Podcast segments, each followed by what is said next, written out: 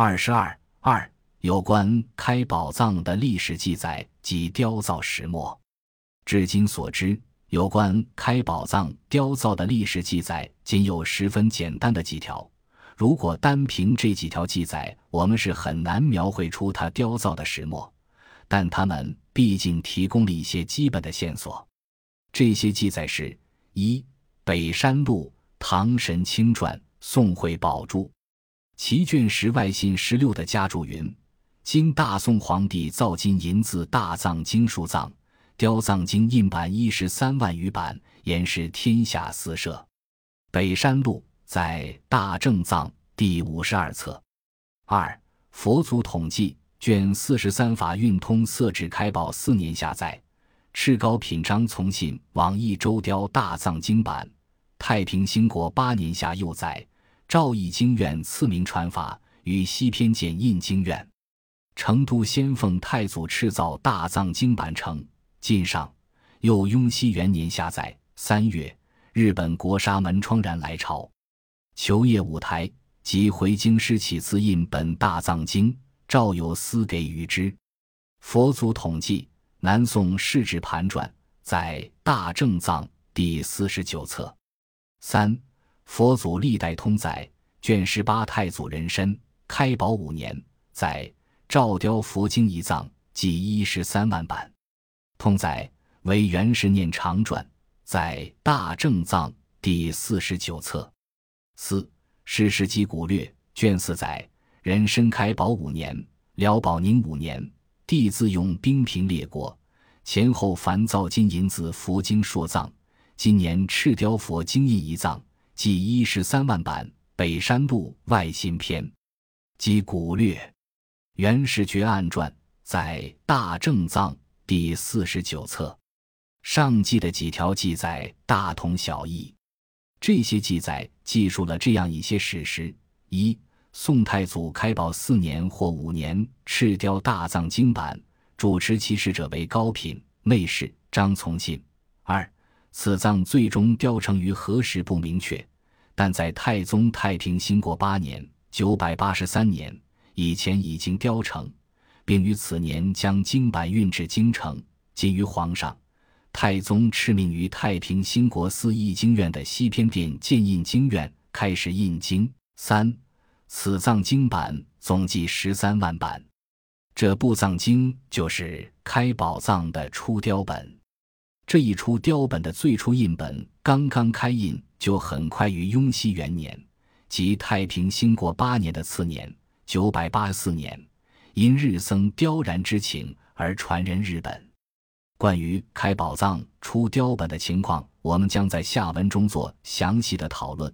这里要指出的是，开宝藏出雕本刻成之后，并不是一成不变了，而是在之后的年代里又经过了几次的增补。尽管我们至今没有找到有关这方面十分明确的记载，但开宝藏在雕成后的百年间经过多次的增补，却是毫无疑问的事实。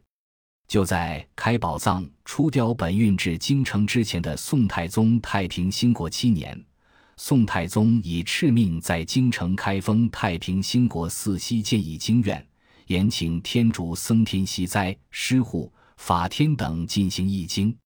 这一易经活动从一开始就得到最高当局的直接关怀，以宰辅大臣为润文使，设官分职，其所译经典皆奉诏人藏，并称为成立。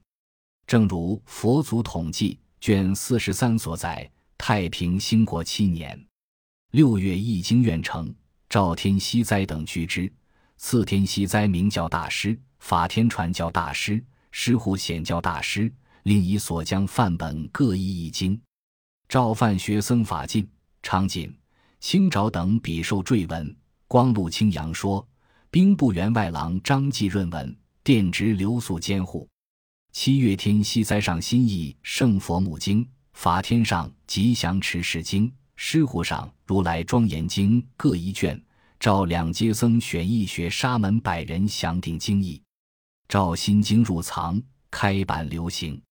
十二月，诏范学沙门为比受，义学沙门十人为正义。自是每岁旦节必献心经，皆照作次斋，以经复藏。宋真宗大中祥符六年（一千零一十三年），兵部侍郎、以经润文官赵安江等奉旨编撰完成的《大中祥符法宝录》，略称《祥符录》，详细记载了太平兴国七年至大中祥符四年（九百八十二至一零一一年）北宋新易经的情况。在每种经译成后，都要据表上进，之后都照例得到赵以其经人藏颁行的敕命。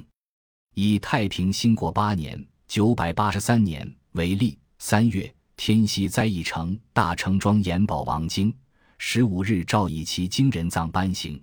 七月，法天一成大方广总持宝光明经五卷，十月十二日诏以其经入藏颁行。十月，师护义城守护大清国土经，十月二日诏以其经人藏颁行。至真宗朝亦然。如大中祥符四年，也就是祥符录所录易经之最后一年，此年十一月，师护、法护、为敬共同译出《秘密香经》《尼居妥梵志经》两种五卷。十月二十七日，据表进京，悉赐如例，诏以其经入藏颁行。祥符录在《中华大藏经》第七十三册中华书局版。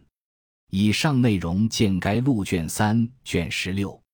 北宋的官方译经活动，从十载的种种迹象表明，一直延续到北宋晚期的宋徽宗政和年间（一千一百一十三年前后）。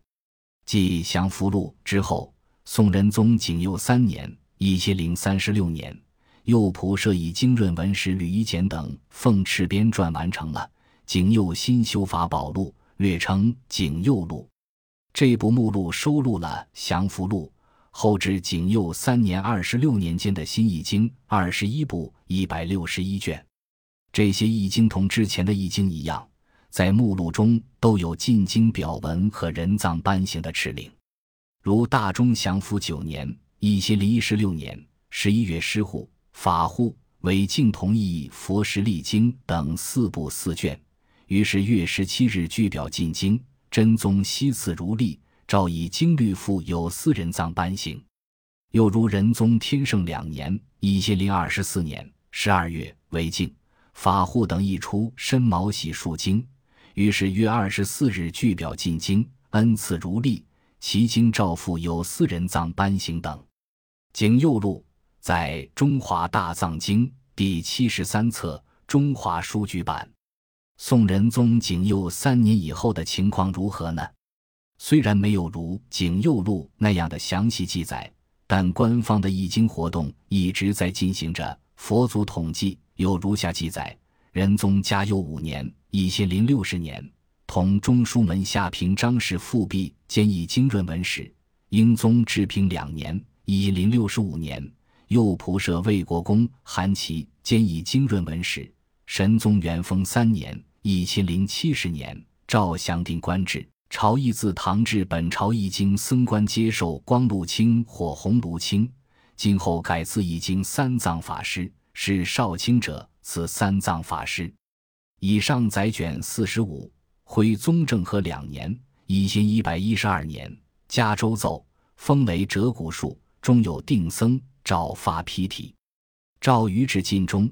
易经三藏经总持令基金庆已决之。徽宗政和三年（一千一百一十三年），易经三藏名因妙善普济大师金总持同意与仁义，比受宗正南游江者，至秀州车溪。以上载卷四十六。这些记载说明，宋代官易经直到徽宗初年还在持续，但到了徽宗宣和初年（一千一百一十九年）。因徽宗重新道士林灵素罢佛兴道，官方的易经活动才最终停止。有资料表明，景佑录之后的官译经也都被赤人大葬。